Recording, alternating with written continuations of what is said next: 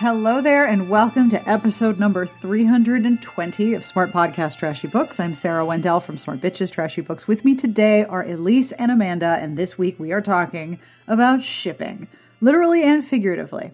Do you stan Dramione? Do you have a lifelong thing for Jareth and Sarah? Are platinum blonde anti-heroes your jam? Maybe Adam Driver in really high-waisted pants? Are you a fan of Kataang or Zukara, Prince Diamond, or Tuxedo Mask? If any of that made sense, then this episode is for you. Amanda and Elyse and I are talking about OTPs, our one true pairings. We talk about our favorite ships, the pairings that always work for us, and what they reveal about our reading catnip. It's a lot.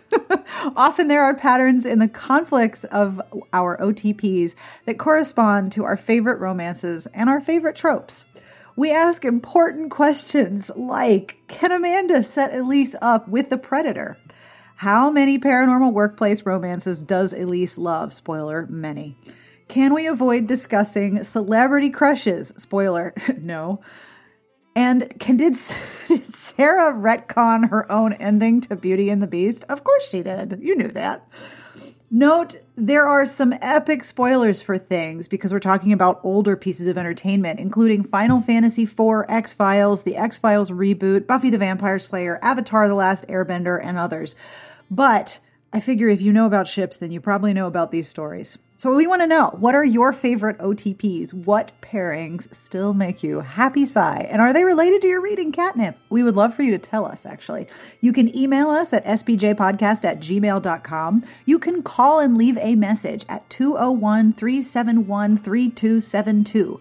That's 201 371 3272. Don't forget to tell us your name so we can add you to a future episode because I know this topic is going to come up again. And please be aware that's a US number, depending on what your international dialing options are like. This podcast episode and the podcast transcript are brought to you by Cut and Run by Mary Burton, on sale now from Montlake Romance. Twin sisters, separated by the past, are reunited by unspeakable crimes in New York Times bestselling author Mary Burton's throat clutching novel of suspense. Trauma victims are not new to medical examiner Faith McIntyre, but this one is different.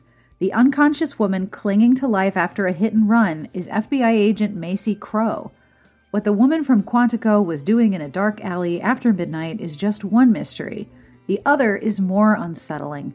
Macy is Faith's mirror image, the twin sister she never knew she had. Faith knew that she was adopted, but now she's finding out that her childhood concealed other secrets. Following the trail of clues that Macy left behind, Faith and Texas Ranger Mitchell Hayden make a shocking discovery on an isolated country ranch. As the missing pieces of Faith's and Macy's dark lives snap into place, Faith is becoming more terrified by what she sees and by what she must do to save her sister and herself from the past. Cut and Run by Mary Burton is available now from Montlake Romance. And somewhere Elyse is really, really excited and doesn't know why because that sounds like all her catnip. Our podcast, as you probably know, has a Patreon, and if you have supported the show with a monthly pledge of any amount, thank you very, very much. You are helping me keep the show going. You're helping me ensure that each episode is transcribed, and you're making sure that each episode is available and accessible to everyone, which is very important to me and to many readers and listeners as well. So thank you. If you'd like to join our Patreon community, it would be awesome if you did have a look at Smart Bitches at patreon.com. That would be patreon.com slash smartbitches. Monthly pledges start at $1 a month, and you'll be part of a group who helps me develop questions for upcoming episodes and suggest guests, and generally gets to hear some behind the scenes mayhem. Not a lot of mayhem. I'm getting much better at editing and creating less mayhem. I also want to thank some of the Patreon folks personally. So to Jennifer O, Becca, Sarah, Miranda, Nita, and E. McD, thank you so much for being part of the Patreon community. Are there other ways to support podcasts that you love? Of course there are, and I bet you know what they are, but I'm going to say them anyway because it helps to be reminded. At least it helps me anyway. Leave a review wherever you listen or however you listen. The reviews help show podcasts to like-minded listeners and helps people discover the show. You can tell a friend, you can subscribe, you can, you know, yell out the window, whatever works. But if you are hanging out with me each week and I am in your eardrums right now, thank you. There are a lot of podcasts, and I am honored that you chose this one to listen to.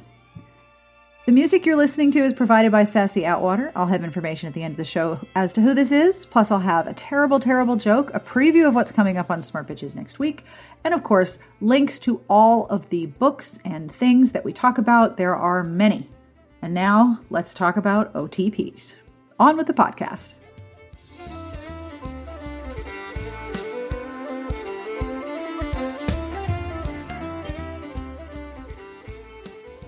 All right. According to the state laws of Maryland, I have to inform you I'm recording this, but I figured you knew. Oh, I heard a cat. Yeah, that's uh Wilbur. Wilbur is feeling really good now that he's had all, all his teeth removed and he's making a play to become dominant over Orville. And Orville outweighs him by like at least a ton. And Orville is not here for this attempt. So every day there's a furry coup, it's noisy, and then they go take a nap together. It's very weird. Fisher is eyeing Okay. me up, so he is definitely going to be on the podcast at some point. Fabulous. All cats present. All cats. Minus is asleep in another room, so Oh, he needs to get the zoomies and join in the party. he's in his in the reading chair that he commandeers for himself every single day. The Is this the lioness one that's next to the the is this the chair that's next to the stuffed otter? Uh, the stuffed otter's in the living room. I beg your pardon. I was I was Yeah. mistaken. I thought the otter also read with you. No, the stuffed otter's in the living room behind the couch, and the reading chair is in the reading room. Does the otter have a name? Maxwell. Okay. And he, That's a uh, good name. Maxwell. Um, and my roommate put a little bandana on him, so he looks like a little Boy Scout. Oh. Okay. So we are here to talk about our OTPs. And I mentioned this today, and of course, I had two people in my house go, You're what? So, in case anyone is not familiar, and I'm pretty sure the, the audience of this podcast is going to be very fluent with this terminology, OTP is your one true pairing. It is any person in a fandom's favorite couple. Sometimes they're canon, which means that they're part of the original text, and sometimes they're super not, as is the case with Amanda. Yeah. So Rich asked what we were we were going to talk about, and I said shipping, and he thought like literal transportation of goods. He was a little bit confused. so, Elyse, if a, if a hero and heroine needed to move several large containers of jelly beans and toilet paper from, let's say, Chicago to Birmingham, what's the most efficient shipping? Well, First of all, you don't want to move a container. You're going to want to move a, a 53 foot trailer. And I guess Right. would be does it need to be refrigerated? Because then you're going to need a reefer. You don't want to ship this intermodal because I don't think there's any good rail hubs around Birmingham presently. Hi, fish. Yeah. So yeah, just just a driver and, and a reefer or a dry van. It's going to be your best bet. Good to know. All right. So now that we've discussed one kind of shipping, Right. unless there's other kinds of shipping you want, you want to tell us about, I mean, I can talk all day about shipping. We can talk about the different like, aren't you going to close down highways to ship a wind turbine? Uh, you don't close them down. You have to run it at night with a police escort. Is this the kind of police escort where the police officer drives zigzag across all lanes of traffic to make everyone behind him slow down? I don't think they're going to do that because it's going to be a two lane highway most of the way. So you're Ah, just so they just take up the whole damn lane. right. So you're going to have a pilot car ahead, and then another car behind, just moderating speed, basically. Well, thanks for tuning in, everybody. Thanks, This has yeah. been shipping. It's been shipping with Elyse. this has been shipping with Elyse and Sarah and Amanda and all of our cats. Mhm.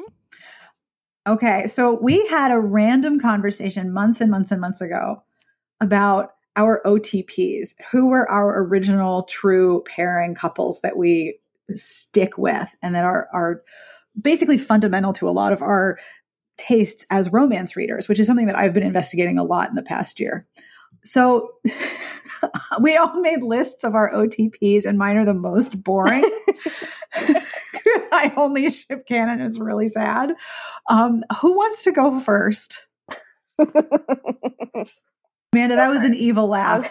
I'll go first. Um, we'll like just get the trash out of the way first. Um, so a majority of mine are not canon, and you'll notice that they all kind of follow the same formula. Which, like I said, your OTP is you often your catnip. So, you know, story checks which out. hooray for consistency, I guess. um, so my probably like the first huge ship that I got on was Draco Malfoy and Hermione Granger. oh my gosh. They have so much terrible chemistry. Um, and that's when I really started to get into reading fanfic. And in high school, my best friend wrote Dramione fan fiction, and it was great.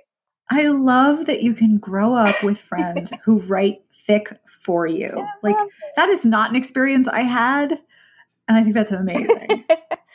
um, and what I really like about this pairing and the pairings that will come after that is that you have this kind of guy who is an anti-hero or is straight up terrible. Like I'm not going to mince words about the heroes that are in my ships.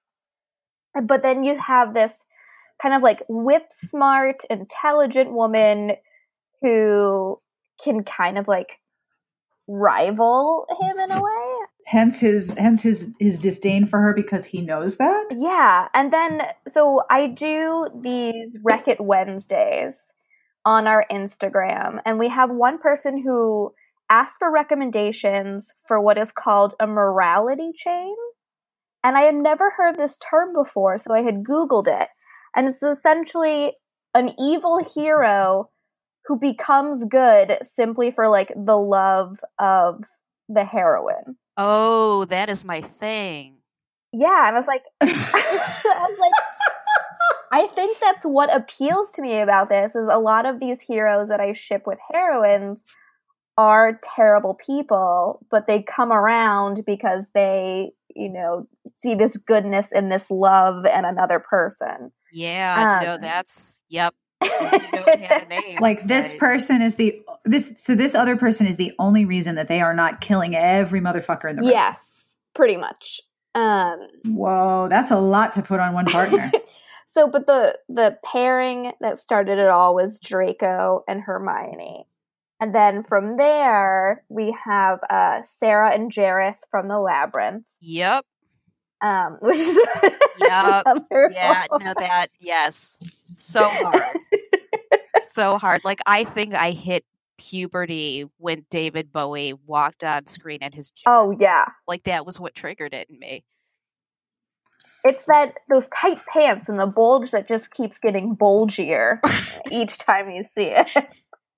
Oh God! And the eyeshadow and the mullet Oh. wig. The hair, Like, the platinum blonde hair. Oh my goodness. Um, David Bowie was so charismatic that like he could not be fully evil. Like you had to. He was there was still David Bowie there. yeah, I that movie. Maybe I'll watch that movie this weekend.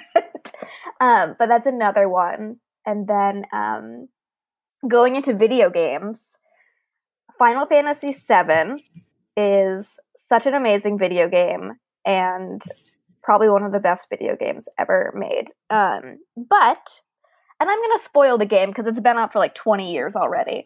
Um, you, the main character's name is Cloud, and he discovers this flower girl in a church, and her name's Aeris or Aerith, depending on how you want to pronounce it. And she kind of like becomes the healer of your party, and he has like a crush on her, and she's so sweet and nice and the main bad guy Sephiroth has like this huge fucking sword and he always has like his shirt unbuttoned and like this long like platinum like white platinum hair and don't make the mistake like me and really level up Aeris and put all your shit into making her a great healer because part of the storyline is Sephiroth will fucking kill her. There's nothing you can do that is part of the storyline. She dies. Um, Dude. I know. So I shipped them together, and I read a lot of fanfic of like, what if she didn't really die, and had like a a lot of Beauty and the Beast esque fanfic with those two. Um, and then I think the last ship that I wanted to talk about is I used to be I'm just letting all of my nerdery kind of hang out in this And you know, everyone listening is like, yeah, yeah, mhm, me too. Yeah, uh huh. Yeah, go ahead. Keep There's going. I'm with you. more yep. on my list. Hold on. So, um, I used to watch a lot of anime, and there is this anime series called Inuyasha, and it's very long, and the plot doesn't really go anywhere for a while. Um, but the main character, the hero, has a brother who is a demon who also has really long white hair and a huge sword. um, Uh, you have a type, I eh? Yes. and one of the secondary characters, her name is Sango, and she's a demon hunter and has this giant fucking boomerang. Um, so I shipped them together. Demon, demon hunter. You can see why that would be a problem. Her love, Sango's love interest in the show was like a lecherous monk, and I fucking hated him. She deserved so much better. Um, so like another like evil good pairing. And then my last ship is my most recent ship, and I know will um, cause a lot of disagreement. But I'm not shipping this because I think it's canon or even a good idea. Like most of my ships in reality would probably not work out. um, but I can suspend my disbelief for like an HEA. Um, but my most recent and probably my most controversial ship is uh, Rey and Kylo Ren from the new Star Wars. I don't think that's controversial. Like they definitely Oh, there was some there was some stuff going around on Twitter Well, about was a like lot of how it's a stuff. terrible ship. there was a lot of stuff going around on Twitter about that movie in general because men ruin everything. Um, Yeah, of course. no, but I mean they went there in the most recent movie. Like they went there hard. Yeah, they did. And I fully boarded that ship. I was first in line with my tickets. I had my hanky out to wave goodbye to the dock as we set sail. Did you throw confetti? Did you throw confetti off the off the side I of the ship? I was the one who christened it, and I broke the champagne bottle. Um, Oh. uh, bon voyage, um, essentially. Okay. but I just like the tension that comes with like an enemies to lover sort of trope and that's also something that I look for in my romances. I love that added extra like you have sexual tension, but there's also that tension of like I'm not supposed to like you, but I'm t- it turns out that I actually like you and I hate myself for liking you. Yes. Sort of deal. See, I I totally totally see where they were going. Um, although I have to say the part where he turned around and his pants were pulled up to his ribs and then his like giant pale ch- I was like, "What is happening? Put your Very shirt on." wide Yes. chest. Very wide. Oh They my picked, like- god. They picked the most like alarming pants for that scene. They're like, how how can we make this not sexy? Who has mom jeans lying I around? know. I feel We'd like really like. Can you tuck your nipples in, Adam? Just there's a high waisted level where like there's a good area where the high waist can sit, right. but it's a very fine line between too high. Right? Yeah.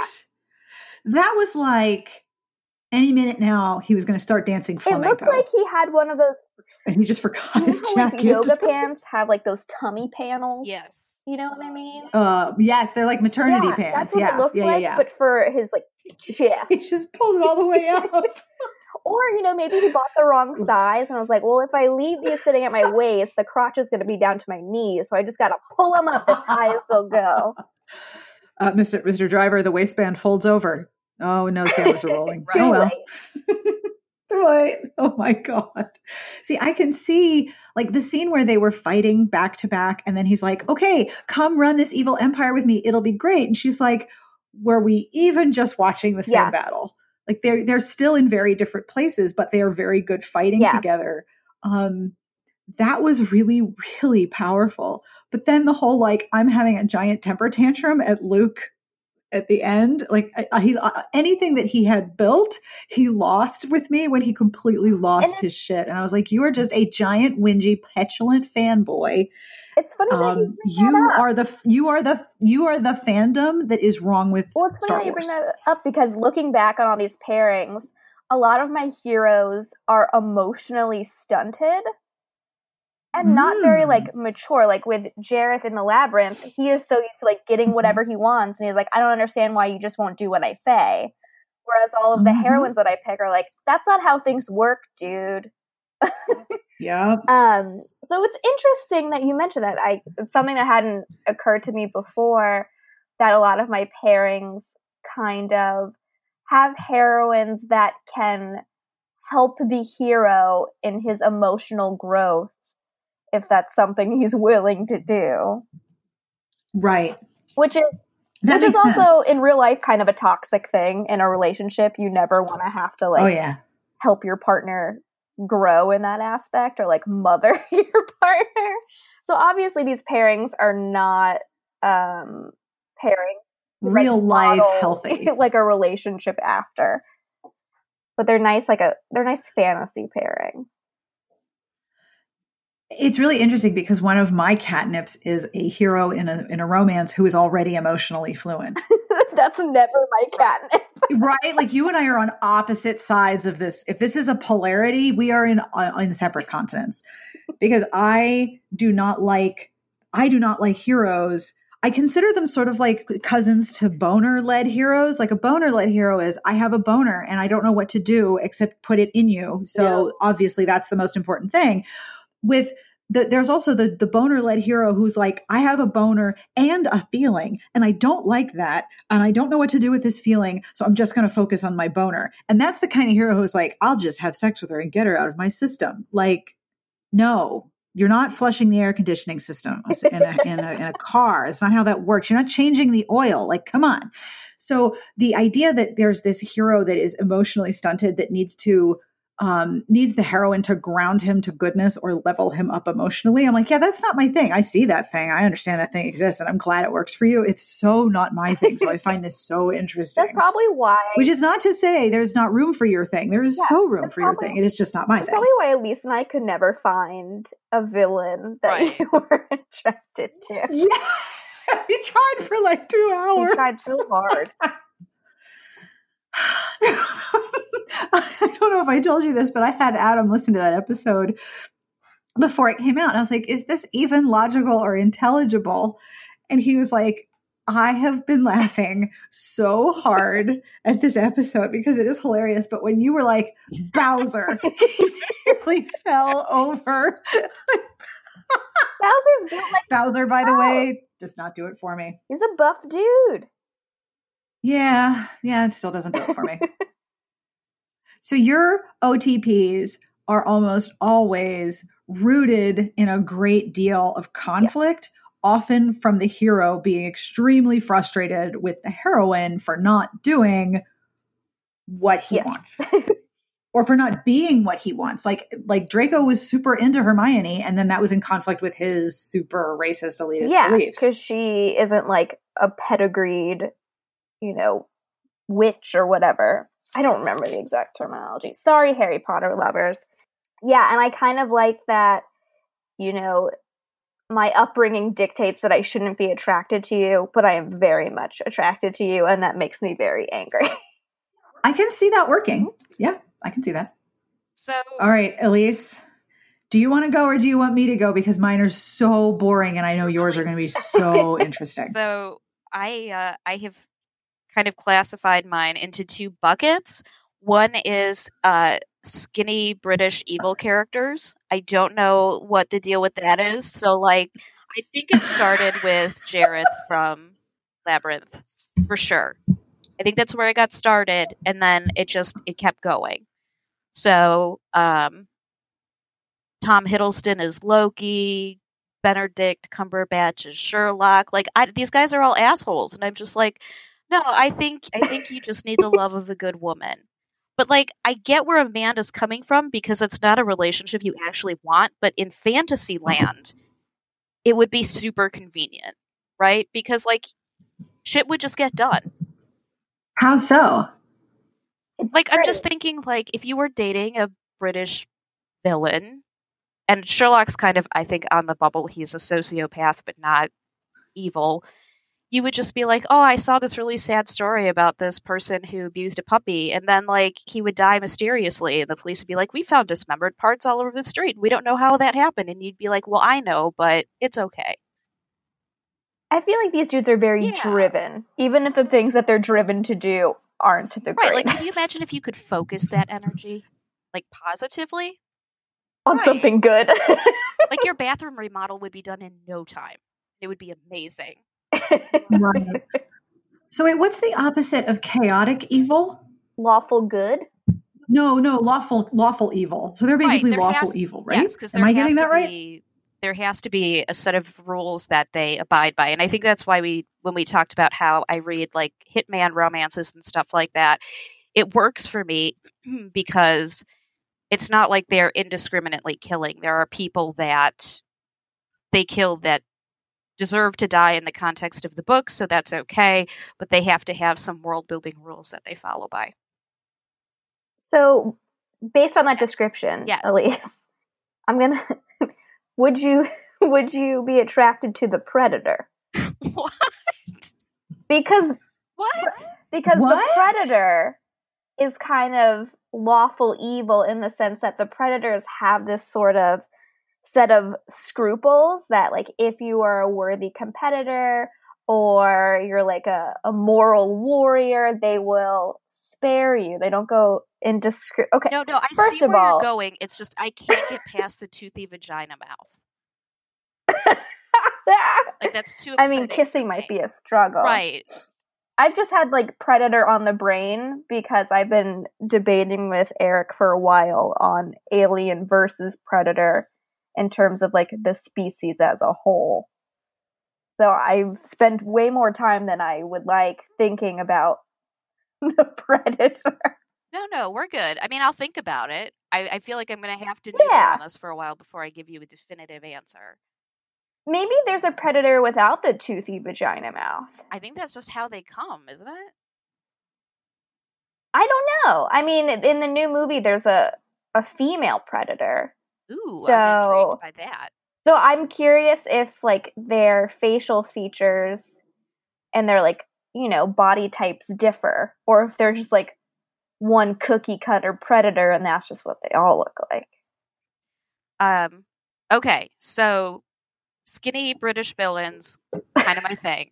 But then there was also the ships that came out of my growing up in the 90s. And I just want you guys to know that I spent an awful lot of time watching clips of La Femme Nikita today and reflecting on how hard I shipped that. So, Oh, yeah, yeah. so that came out, I think, in 97 and ran for three Yep. or four years. So, first of all, the whole the whole female Yep. spy assassin thing, all of my catnip. And looking back, I shipped that so hard and I was so attracted to the Michael character and he literally did nothing. Like I'm watching it now, he had no facial expressions and he just whisper talked the whole series. That's all he did. but he had kind of like That makes it easy for you to project onto him. There's not much right, there. and he had kind of like luxurious wavy hair and a French accent. So there we go. Um, so that was a big one, and then also, it's just painful. Mulder and Scully. That was a huge Oh. ship that Chris Carter fucking ruined. And then they rebooted the series, and he came out of the weeds and he was like, I can make this worse for you. And everyone who shipped them in the 90s and was a fan was screaming at their television at the season finale of the most recent season because fuck you, Chris Carter. Fuck you. What happened? I don't want to watch this season, but I Okay. I'm I'm okay with being spoiled. I will mark this as a spoiler in the Okay. finished episode. I want to know. All right. So you know how I don't know if you know this. So in the the first run series, the original series, Mulder and Scully had a baby, yes. son, right? William. Or at least you William. And they gave him up for adoption to protect him, right? So in the most recent series, they find him again. He's a teenager now. And you find out that he's not really their son, that the smoking man impregnated Scully with alien DNA when she was unconscious So he's basically a science rape baby between aliens, the smoking man, and Scully. Hmm. Oh, Jesus Christ.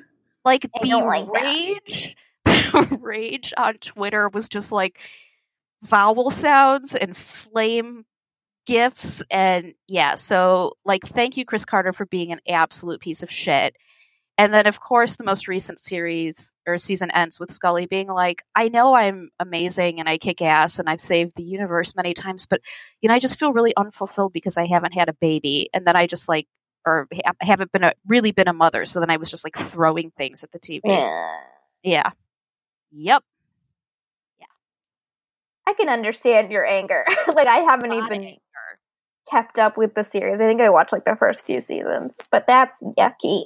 It was super yucky. And then my big one was Buffy the Vampire Slayer. I shipped both Buffy and Angel.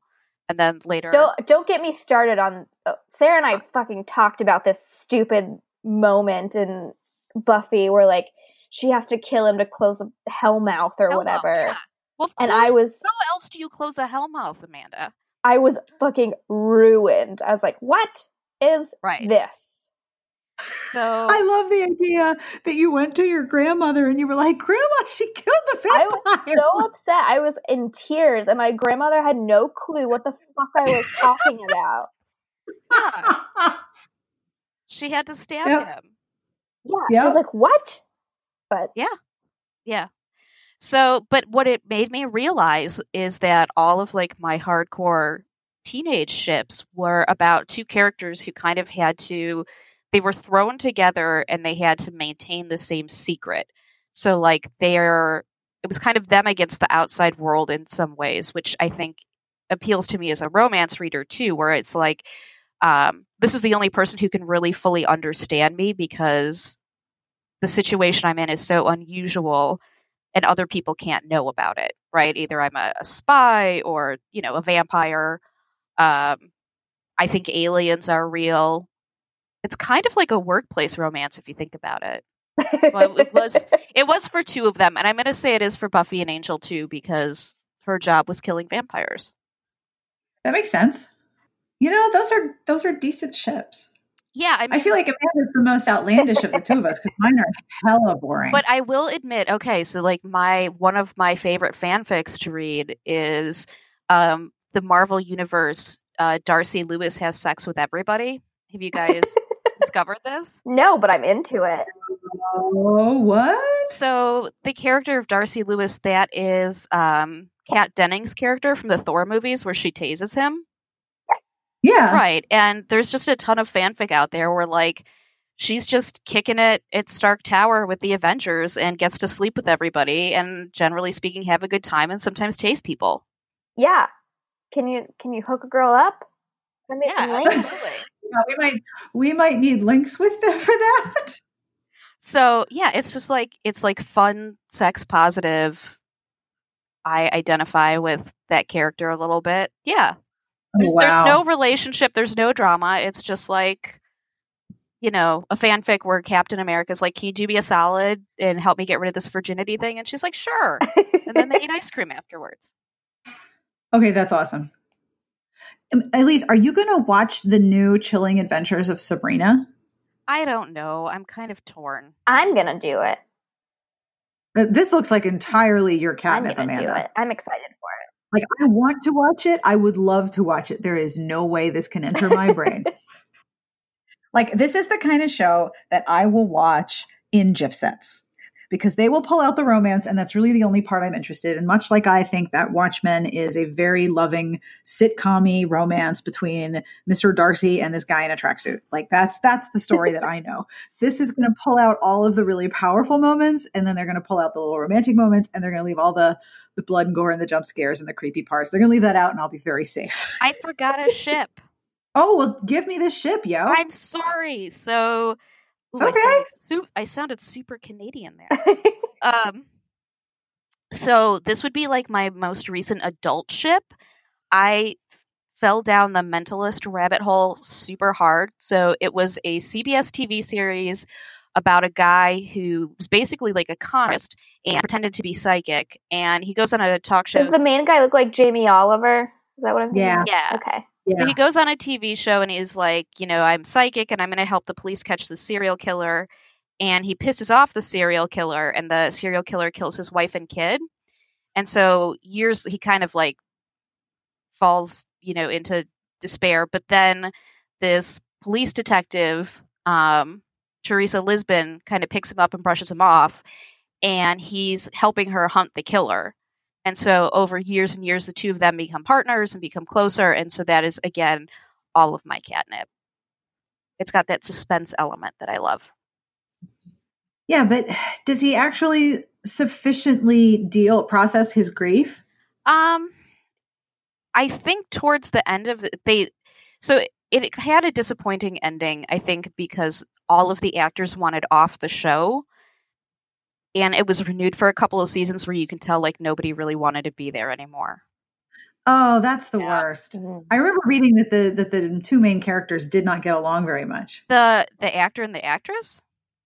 No, yeah. No, maybe I'm thinking of a different show. I'm thinking of a different show. My, think my the bad. X Files they didn't for a long time. They get along great now. The two of them are adorable know, together. But I think they They're like old and Yeah. I think for a long time they hated each other. You're thinking, I bet you're thinking of Castle. Yes, that is Yeah. exactly what I was thinking of. Supposedly, they really hated each other. Yeah, that's it's really interesting when two people who don't get along have outstanding chem- chemistry, I kind of, and then you find out that they actually hate each other, and you're like, oh, I just oh. get a super dickish vibe from Nathan Fillion. really. Like, don't you? I get He's that now. so he's so beloved. just, right, but I feel like it's superficial. Like he knows what he's doing, and it's kind of manipulative. It's not genuine. I get that vibe from Jeremy Renner. Oh, I think he's just straight up a dick. Yeah. yeah, I'm I think he's a he's a dick with with uh, excess charm that he knows how Right. to deploy. Really, I think Chris Pine and Chris Evans and Chris Hemsworth are the only male celebrities at this point that I don't. I'm not suspect of. I'm not suspect of understand Tom that. Hardy. He's beautiful. His love for dogs is pretty heartwarming. It is. But like I can watch the video of Chris Hemsworth making his daughter a birthday cake like 8,000 times in a row. All right, you want to hear my boring ass ships? Yeah. Yeah. Okay.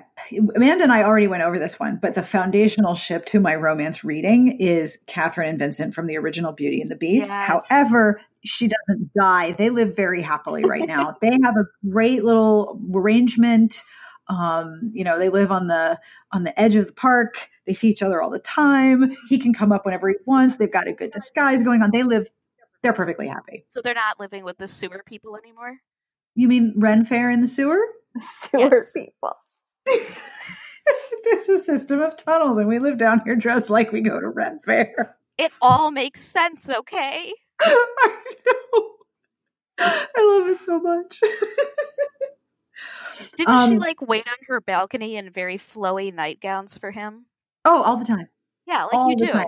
Yeah, I mean, do. who doesn't stand on a flowy balcony? I don't know how many stories up in the air waiting for your very large Ren Fair dressed lion boyfriend to climb the outside. Like no I- one noticed him climbing the outside. No one noticed her climbing the outside with her body. Like what? I just I feel like a lot of our ships that were based on the fact that we all saw Beauty and the Beast kind of in the same age range, the Disney version. Yeah. Like it's it informed a lot.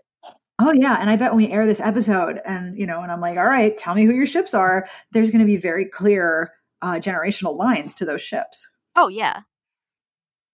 And what's so fascinating is that you know there's so much reboot going on in media right now because people who are around my age or a little younger are the ones now getting into positions where they're in charge of things.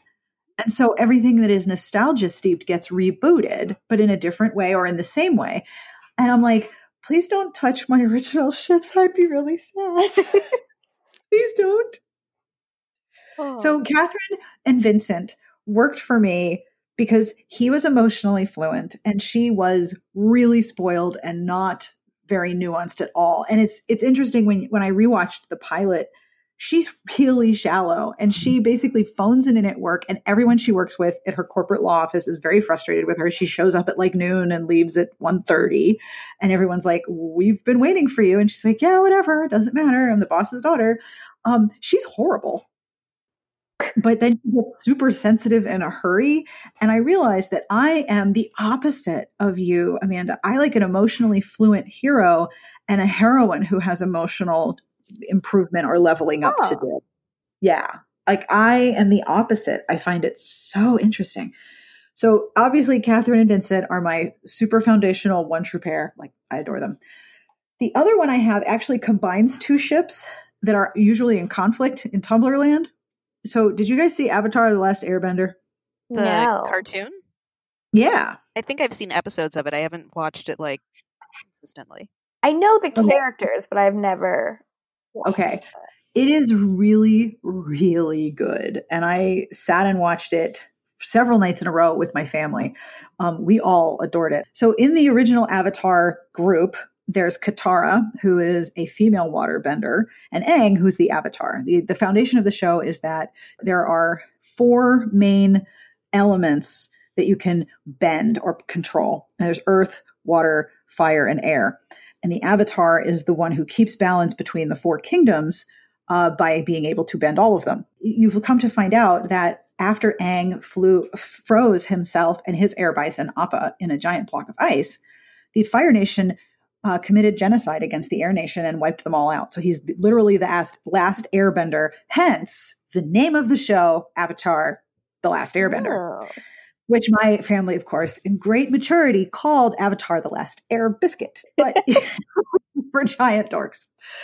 So Katara and her brother Sokka are um, fishing in near their where they live in the Southern Water Tribe, and they find this iceberg and they realize someone's in it, and she breaks Aang out of the iceberg.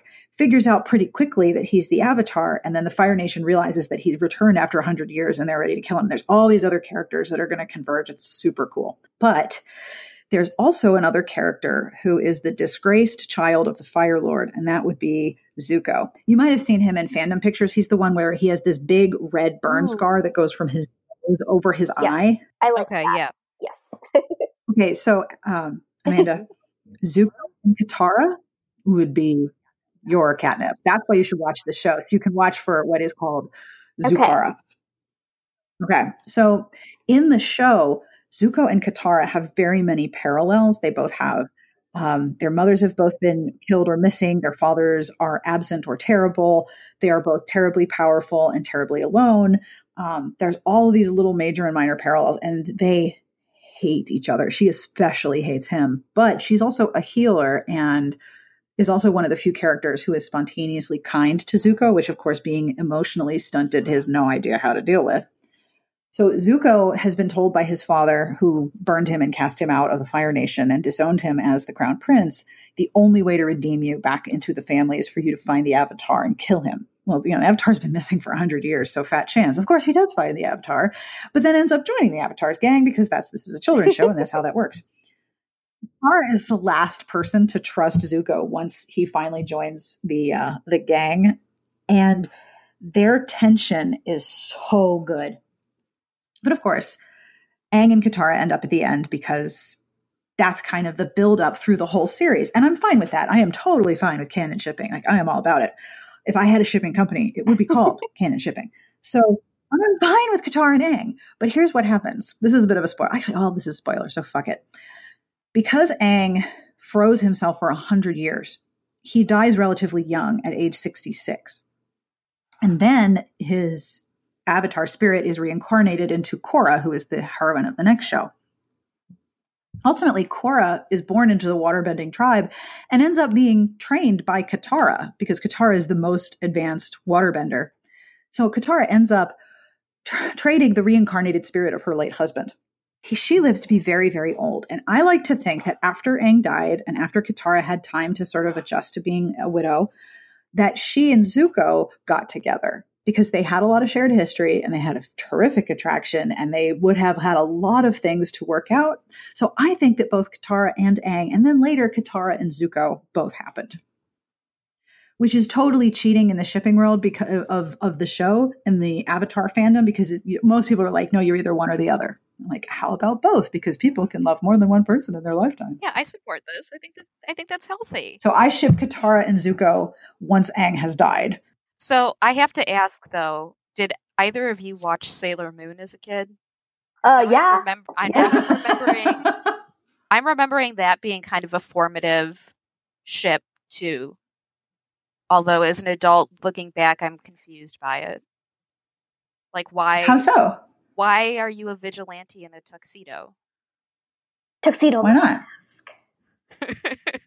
and then didn't he Sorry. become like he he had like an Aladdin-ish outfit too, right? He was like super cultural misappropriation. He was like an Arabian Knight for a while.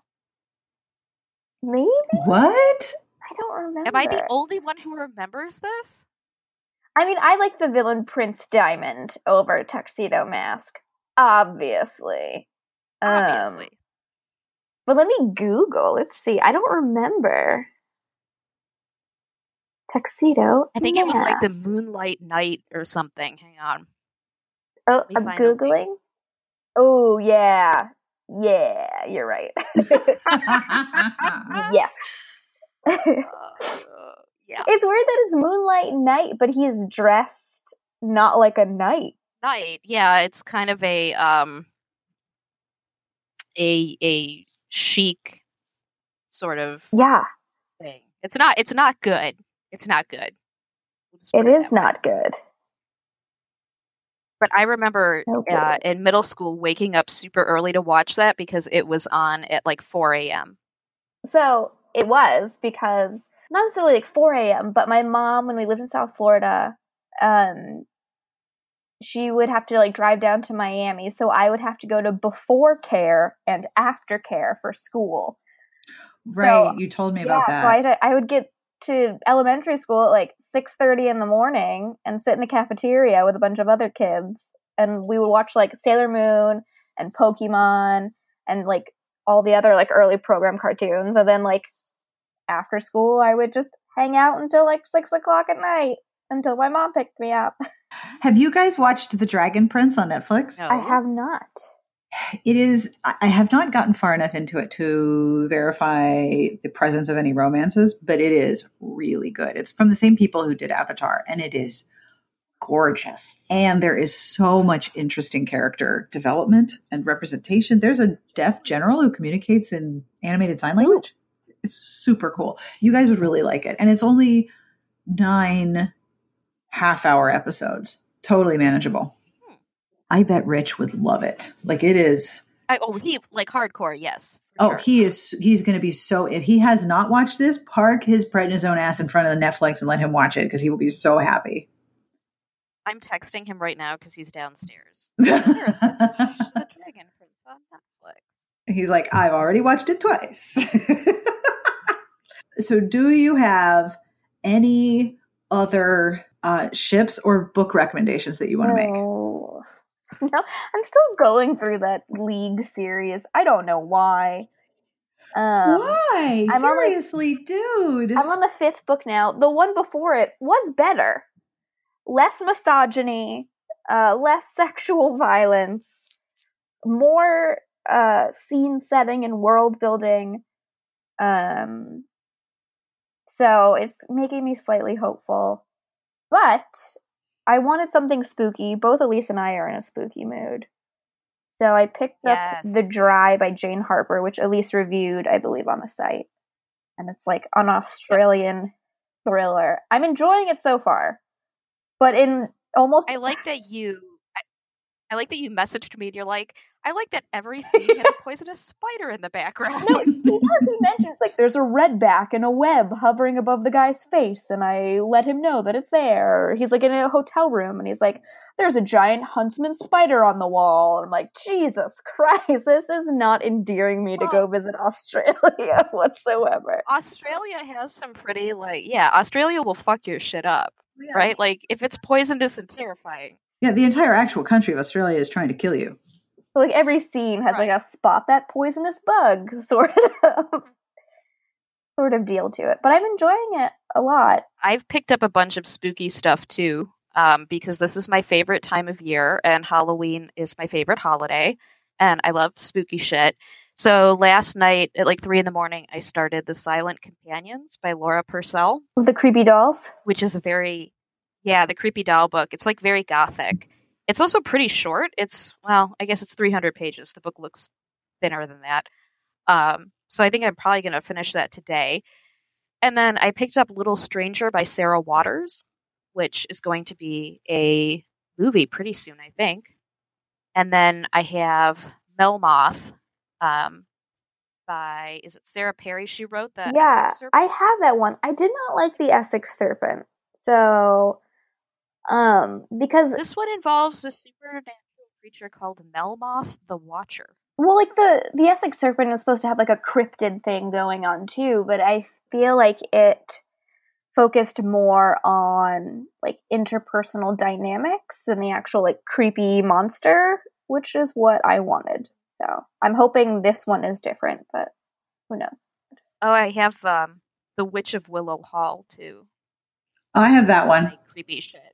So I'm looking forward to that. That was really cool. They sent it. They sent the arcs out in like a sheer black bag to add to the creepy ambiance. So I have The Witch of Willow Hall on my list. There's like five books that come out on October 2nd. I'm like, come on. I know. The Hollow of Fear by Sherry Thomas, the third Charlotte Holmes, that comes out on October 2nd. Kill the Queen comes out on October 2nd from Jennifer Estep. Yep, I read that one. Yeah, you like that one. I did. It does have a romance arc in it, but it's clear that it's going to progress into the other books. So if you're looking for right. like a open and shut romance, it's not you're not going to get it there. I want to read the Bellwether by Susanna Kearsley too. I have it. I haven't started it. I have heard that it is really good.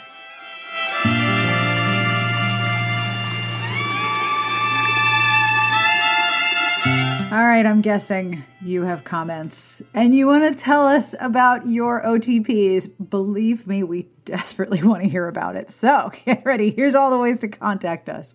You can email us at sbjpodcast at gmail.com or you can call us and leave a message at 201 371 3272. That is 201 371 3272. Don't forget to give us your name so we can add you to a future episode. I know that many of you would like to tell us about your OTPs because, well, uh, this is a very fun subject for romance readers, as you can tell. I hope you enjoyed this episode. We had a really good time, and we will definitely be doing a follow up if you'd like to tell us who you happen to ship. This podcast episode and the podcast transcript were brought to you by Cut and Run by Mary Burton, on sale now from Montlake Romance. Trauma victims are not new to medical examiner Faith McIntyre, but this one is different. The unconscious woman clinging to life after a hit and run is FBI agent Macy Crow. What the woman from Quantico was doing in a dark alley after midnight is just one mystery. The other is more unsettling. Macy is Faith's mirror image, the twin sister she didn't know she had. Faith knew she was adopted, but now she's finding that her childhood concealed other secrets.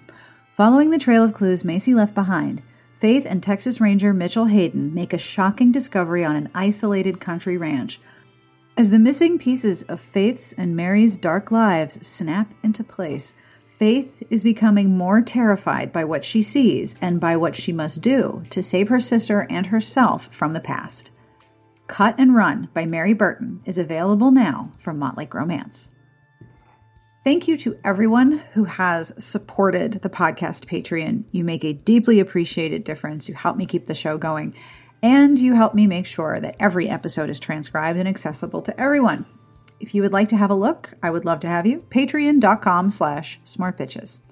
And if you have left a review or told a friend, or if you are walking the dog, dying wool, cleaning the house, cooking, cleaning, or out on the elliptical or the treadmill, or that other weird machine with the poles that goes back and forth, kind of like a skiing thing, maybe. Maybe you have one of those. Maybe you're on it right now. Either way, thank you for bringing me with you. You've totally got this. Keep going. Don't give up.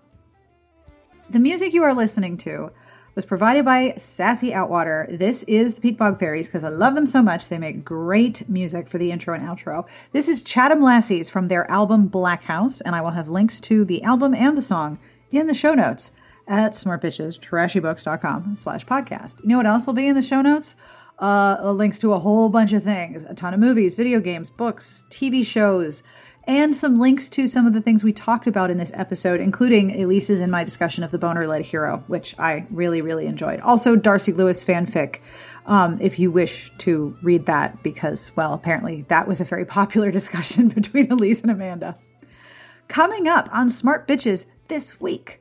If you enjoyed Fall Week, we have more festive reading fun ahead. This weekend, we have another edition of Kick Ass Women in History from Carrie, plus reviews of books featuring kick ass women in many eras. We have a collection of reviews of tarot card decks, a new edition of Soggy Bottoms, plus Litwicks, Help a Bitch Out, book reviews, and of course, books on sale. I hope you will come by and hang out with us. And now it is time for the terrible joke, my favorite part of the outro. I know you all listen to the end because they are so bad, and this is so bad. all right. It's now time for my professional podcasting voice. How does the moon cut his hair? Give up? How does the moon cut his hair? Eclipse it. Thank you to Ziziva42, I think. Um, that book made me totally laugh. Now I'm worried I've said it before. Have I used this before? Welcome to my complete absence of memory. Wow, maybe I did, maybe I didn't. If I did, I hope you enjoyed it a second time. And if I didn't, I'm having a little bit of weird deja vu. I'm sure it'll pass. On behalf of Amanda and Elyse and all of our pets and Maxwell, the stuffed otter, we wish you the very best of reading. Have a great weekend, and we will see you back here next week.